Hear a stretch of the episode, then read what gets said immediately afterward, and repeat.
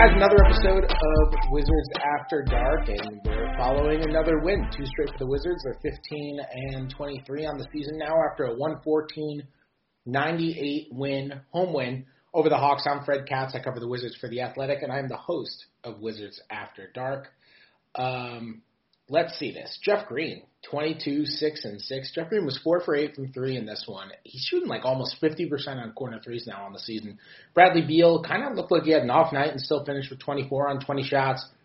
Thomas uh, Thomas Bryant had 16 and 15. It was the night of Thomas's. Casado also had 14, 11, and 7. I'm here with Brad Rowland of many different things, of Dime, Uproxx, of Peachtree Hoops, covers the Hawks, and we're we're skyping. You're in Atlanta now, right?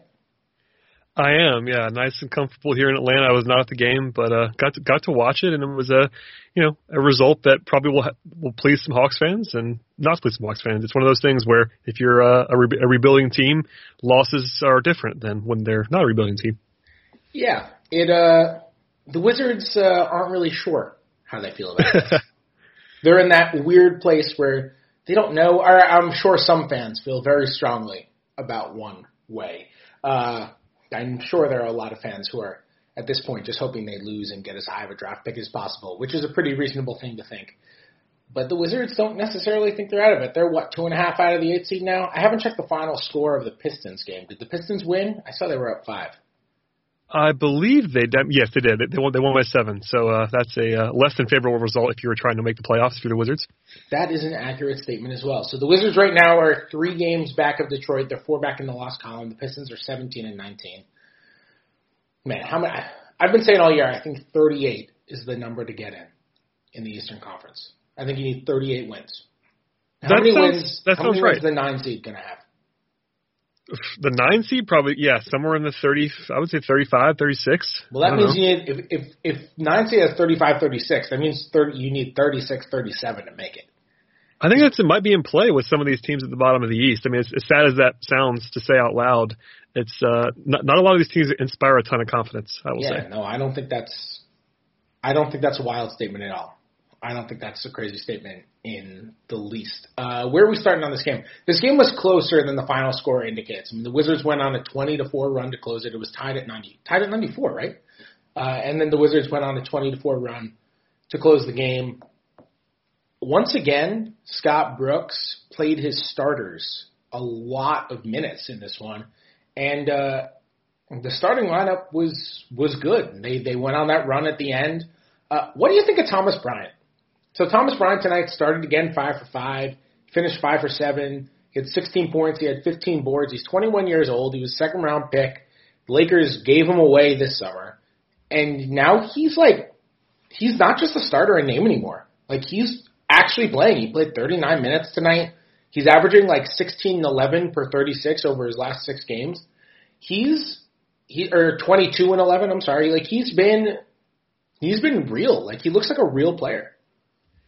Yeah, I've always liked kind of, I've always kind of liked Thomas Bryant. I mean, I'm actually someone who grew up as a as a Big Ten fan, a Michigan fan, so I saw a lot of saw a lot of Thomas Bryant in, in college. Kind of liked him there. Kind of liked him all the way through. I mean, I'm not sure I I would have projected you know 16 and 15 tonight or something like that, but the numbers have been good as you mentioned. He's been really efficient. He was I, I think perfect again in the first half. He's done that already once this year. I know. I was reading you write write all about his perfect game earlier in the year, and yeah, it's uh you know I think he's just a solid piece. And given how young he is, isn't he still 21? Yeah, that's really that's really impressive to be playing. You know, almost 40 minutes. Great. I mean, the Hawks aren't exactly known for their defensive resistance, but the fact that he was able to play that much, be efficient, and be productive like that, it's an you know he's he's an NBA player and looks like a pretty solid one. So Scott Brooks has been doing this thing lately, which he just had not been doing, and I wrote about this this morning. So we're recording this at like 11 o'clock on Wednesday night after the game. Scott Brooks has been doing this thing this year where he's he just hasn't been playing lineups, uh, the same lineups, and part of it is because they've had injuries and he's been forced into it because they lost Dwight and they lost Markieff Morris now and they lost John Wall and they've had all these problems. But Brooks has also been inconsistent in playing the same lineups lately. Like the last three games, he's just playing his starters like a crazy amount of minutes. And I'm not saying when I say a crazy amount of minutes, I don't mean like he's running Thomas Bryant and Bradley Beal through like out of the gym. Like Bradley Beal played 36 minutes, but he's clustering his starters together. He's playing those guys together all the time. They played 27 minutes together tonight, which is a lot for one lineup. Last game against uh, the Hornets, they played 26 minutes. So Scott Brooks is like really playing his starters together a lot, and he seems to be doing it tonight. The start, I mean, the starters was what won it for them. He he played the starters 27 minutes, and they were plus 38 per 100 possessions. Really, really good. Uh, Brooks goes in and out of rotation habits, but I don't know. I think that's interesting. 27 minutes in one game for one lineup is wild, and the fact that it's happened in two straight games now is really interesting. Yeah, that, that's a jarring. I didn't really realize that in the moment. You know, you see the box score, you see all five starters playing 36 plus minutes. That's jarring in itself. Then you realize, you know, 27 minutes for one lineup in one game just doesn't happen. I mean, I guess it does every once in a while, but that's just not a regular occurrence in the NBA. I think that just, that just has to be pointed out. I get, granted, it's obvious, you know, the Wizards are pretty short-handed at the moment, especially with Otto coming back and all of that. But still, you don't really see lineups being leaned on to that degree um, on a regular basis. And as you mentioned, it obviously works. So you know, no shade here. Um, but you know, on the Hawks side, they played one guy 44 minutes, which never happens on the Hawks either. So it's sort of a weird night in some ways. But you know, I guess when a lineup is working, you just keep running it and keep running it. And if you don't get killed when they're off the court and you kill when they're on the court, that's a pretty good recipe. Here's perspective for you on how often Brooks is using that lineup. So he has only used it in five games now because it's kind of a random crew. Like, because Wall is hurt, Howard's hurt, Morris is hurt, and Porter's been hurt until this game and came back and came off the bench, played limited minutes, and didn't start. And that starting crew of Satoransky, Beal, Jeff Green, Trevor Ariza, Thomas Bryant has only played in five games together. It is already is 12 minutes away from being the Wizards' most used lineup of the season yeah, that's that's that's again, that's pretty it's pretty jarring. I mean, you just you just don't see that stuff. I mean, it's uh it's one of those things you have to be paying attention to even find. But twenty, I mean, twenty seven minutes in a game in one lineup. And they played twenty six last game. I can yeah, I can pretty much guarantee that in the time I've been covering the Hawks, which is you know getting up near a decade now, I, I don't think I've ever seen the Hawks play a lineup that much in a game in a reg- in a regulation game, and that they just did it twice in a row it's uh it's pretty jarring. I don't ever remember seeing a lineup consistently play this much. They played 118 minutes in five games. Uh, yeah, I mean, I don't, I'm not even, not even sure what to say. It's just like that's it's just something you don't see, and I think no, it may not seem crazy if you're just not like in, injecting yourself into this stuff all the time, but that that is crazy. I can tell you that right now. Yeah, and you know what? Honestly, props to Scott Brooks. It's working. They're plus 38 tonight on the season. They're plus 12.2 per 100 possessions. That's really really good he he obviously immediately noticed something working and is like, I'm just to stick with it. And you know, in a situation like they're in with not just Wall out but other guys out too, and Porter playing limited minutes, like go with it. I mean, nothing. It, it was never more obvious than tonight when it was pretty clear Scott Brooks was saving Otto Porter for the second half, right? Like he was on a he was on a 20 minute minutes restriction, and he played him only seven minutes in the first half. It was clear he was saving him for the second. He was at a, a little bit under 14 minutes with about, I think he called his timeout with like 6:57, or there was a stoppage for whatever reason with 6:57, 6:59, something like that. You're perfectly wedged to get Otto Porter into finishing with 20, 20 and a half minutes. Like that's perfect. And he doesn't sub in Otto. And he rolls with the starters, and the starters end the game on a huge run, which not just wins them the game, but wins them the game handily. And I asked Brooks about the game about that after the game, and he said that he was going he was planning on going to Otto, but he liked the way the starters were playing, and he just stuck with them. And uh, I, I thought that was a good coaching decision. I thought that was interesting because I always think it's interesting when a coach is clearly angling towards making a decision and then see something on the court and is like, nope, not doing it now. And uh, it, it worked. It worked, and it's it's just an interesting trend because, like you said, like that's a wild, it's a wild number. It really is. Yeah, and I and I agree. I think it's. Uh, I, I always want to give props to coaches that don't. I mean, you know, you, you have to plan, you have to scheme, you have to sort of lay things out. But just not being too wedded to that if something is going to work and being willing to go away from it. Sometimes it can get you in trouble, like when you're when you see a, a lineup that shouldn't be doing well suddenly doing well, you can ride with it for, for too long and not go back to your better players. But in this in this in this situation, when your starters are the ones playing that well for you, you kind of want to ride them. It seems like, and you know, props to him for making that adjustment because obviously, you know, on paper, Otto Porter is one of your best players. You would go back to him if if, they, if the entire plan is to do that. But in this game, they had they had something going. The Hawks you know sort of fell apart almost on cue there in a, a typical Hawks way. But um, yeah, it worked, and you know props to Brooks for being creative and being willing to go away from the plan. Yeah, and Otto looked a little rusty in this game. Yeah, he didn't look great. He had he had a stretch for a little bit where he was making some shots and they were running the offense through him for about three minutes, four minutes in the third quarter. But other than that, like he looked rusty, which is fine. I mean, he hasn't played in almost a month, so that's that's fine. We'll we'll see how he does in Miami on Friday when they have the minutes and that kind of stuff. But you know, I think that's like an excusable rustiness. You know, for sure. I mean, if you haven't played that long, and yeah, you're even with, when when the plan is to play uh, up was it up to, up to 20 minutes was the was the minutes restriction. You know, getting 14, having some nice moments, like it's kind of all you could ask for. You can't really ask for too much more than that in game one back. John Collins going to be an All Star.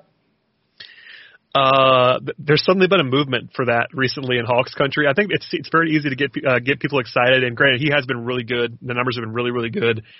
I don't think it's going to happen. Uh, what about sure? in his career? Sure? What about in his career? Uh, I would guess. I would still guess no, but it's it's definitely more possible than you would think. Just because I think he's almost a classic. This is going to sound like I'm like I'm criticizing him, and I'm not. But his numbers are going to look good.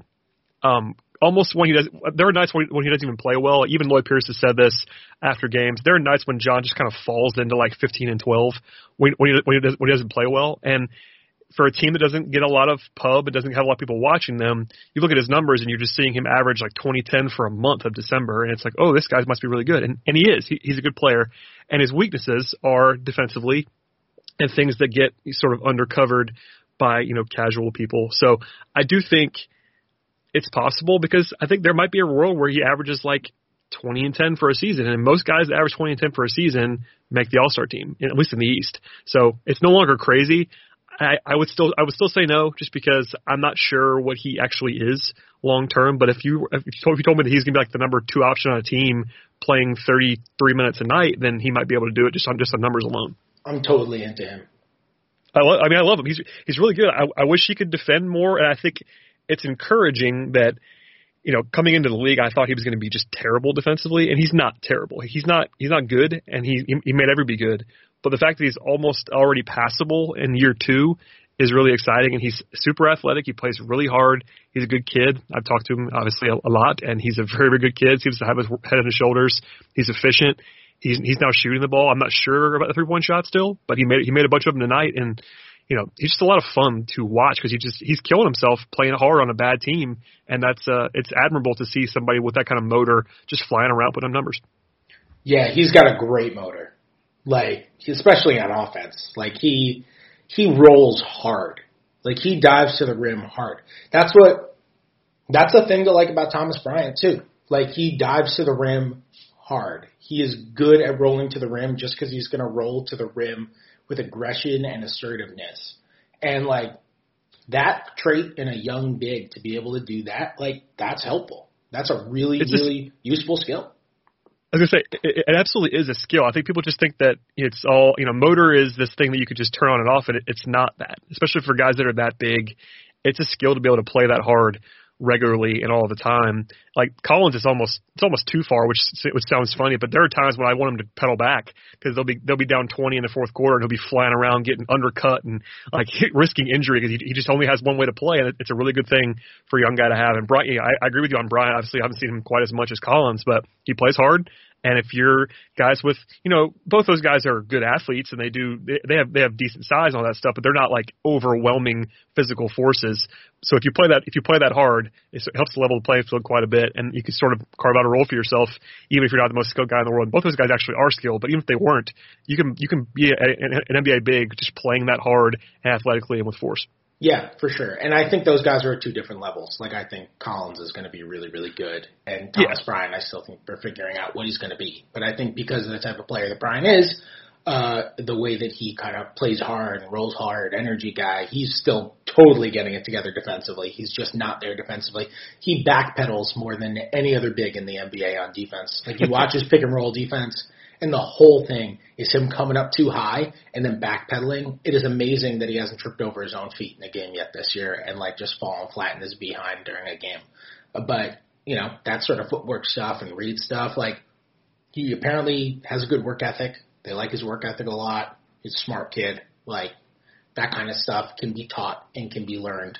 And I think the Wizards hope he can get better at that because he works hard and he's smart, which are two pretty good signs for somebody learning something, which is really just a mental and skillful part of the game. Uh, but I don't really know like how high Bryant is going to climb, but I, man, Collins is, I enjoy watching him. Another really interesting part of the way that those two teams are developing those two guys, and they're different players with different skill sets. But I just think it's interesting because, look, these are two losing teams and two young bigs that are trying to be developed by their organizations. And like Collins, they're trying to push him out to the three point line. You can tell. Like they would like him someday to be shooting threes at you know a rate to like he was making them tonight. And uh, with Bryant, he came in like in the G League last year. He was taking five threes a game you don't see him popping anymore. Like he pretty much rolls every time. And I know that's something the Wizards have really kind of beaten into him. Like they want him rolling hard because they think he's a good roller and he's a big body and they like that. And they like him more around the rim. And an interesting thing, like so he's five for seven from the field tonight. Took a three, but he's five for seven from the field tonight. For the most part, he doesn't really pop. He certainly doesn't pop as much as he did early in the year. And uh, it's interesting that in a league where bigs are kind of being pushed out to the three point line, even if they're 28% three point shooters, the Wizards have gone in the other direction and said, like, no, no, no, no. Rein that in. This is your strength. Play to your strength. And they've, they've wanted him recognizing that. Now he's shooting like, he's shooting like 75% from two point range. And I think the Wizards just want him going at that. And I don't know. I think that juxtaposition is interesting. It's totally particular depending on the depending on the player. And I think both organizations are probably right in what they're doing. Um, still interesting. I don't know. Maybe it's not. No, I, I I totally agree. I think I think it's just you know philosophically, you're looking at different players for different things. But even as a rookie, for instance, like under Mike Budenholzer, when who was who was in Atlanta last year, Collins was almost exclusively a roller and was crashing all the time, and that was his strength coming into the draft. I think that was some, one of the uh, evaluations that I had of him, and a lot of people had of him, was that he was really good around the rim. He played hard, everything that we've been that we've been saying before. And now this new regime with Lloyd Pierce and Travis Schlenk, they they see him as someone who could be this multifaceted scorer type, and that means taking threes. That means having the ball in his hands, and it's kind of a progression process. So yeah, I'm I'm all for playing to your strength, and, and I and I think in a game, if if you wanted to win a game today at all costs, if you're the Hawks, you would have John Collins rolling a lot more than he is right now. But they want him to be growing as a player that they and they, and they see more upside in him. So I understand that. Whereas the Wizards are in a spot where, you know, for better or worse, they're, they're definitely trying to win a lot more than the Hawks are at this moment, and and that means probably playing to Bryant's strengths as a as a as a role guy and someone who's crashing the crashing the glass and just kind of being around the rim, and being efficient. So yeah, philosophically, it's really interesting to see the differences. And I know, you know, there are definitely teams in the league who are, are further away from each other than the Hawks and Wizards. They're kind of probably closer than Wizards fans would like to think that they are right now, but they are definitely different goals, and that that can kind of manifest itself as well in different ways. And you know, one of those guys is a, is a first round pick. They're the ones, you know, trying to make his way more in the way of Bryant. So it, you know, it becomes very interesting and very nuanced. You kind of see what both teams are looking to do with both those guys. You know, Alex Len murdered tonight, by the way. I think it might have been the best game of his, maybe not of his career. I think the best game of his season. And I think, you know, at one point, I think in, after three quarters, he had 20 and 10 in 19 minutes. And it was like, I looked up and I was like, I mean, are you kidding me right now? But, you know, Len has actually been pretty, pretty solid it's a situation where he's really inconsistent, which makes Hawks fans crazy, and I think it made Suns fans crazy before that.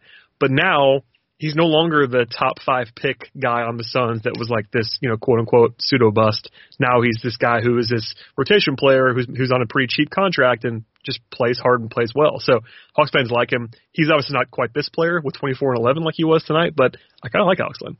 Here in Washington, we call that the Jeff Green effect. Yeah, uh, Jeff Green was good in this game. I thought Jeff Green's been good all year.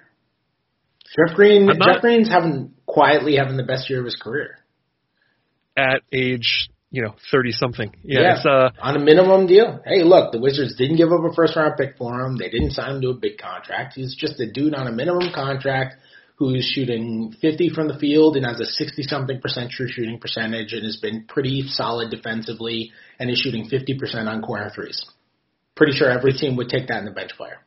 it's the power of expectations. It really Mhm. is. Like every, eh, guys, when they go to different teams, you know, Len's a good example. Green's a good example. There's a lot of different examples around the league of it's all about what you're expecting from a guy. And if if you're Jeff Green and you're a minimum player and you're being a competent starter, that's a huge, huge win. Um, whereas if when you know before Jeff Green could be the most maddening player in the world, and you could see why, but now you know making a minimum, go in and do your role, and he was good in this game. He's been good. I've seen him a bunch of times be good this year. I, I sounds like you're saying the same thing in sort of a big picture sense. So yeah, it's one of those things. Same thing. It's like all about kind of how you look at things, and uh, when you're asking Jeff Green to just do what he's doing now, he's pretty good at it. He also had a magnificent layup tonight. I, know, I know exactly. I know exactly the player you're talking about. It was amazing. It was it was it was on Alex Len. It was he looked like he was going to slam on him, and Len made a good play protecting the rim and not fouling him. And and I, I don't know. I don't even know how to describe what Jeff Green did. He like hawked back and then and then and then somehow made the layup, and it was it was great. I looked at it, I was like, that was Dr. J like, and then I'm like, oh great, now that's another person that Jeff Green has been compared to. Um, You should have tweeted that out if you didn't. I I wrote a piece uh, a couple a couple of weeks ago. Last week, I wrote a piece on why players have a propensity to compare Jeff Green to all time great NBA players. And uh, and I spoke to like Bradley Beal and John Wall and, and other guys about that, and Scott Brooks and, and other people about why that happens with Jeff Green. You can go read it on the Athletic DC. You can go find that article and subscribe. I actually tweeted it out tonight. Uh, and so yeah, that that's why those plays. That was a beautiful organic plug, by the way. I really enjoyed that.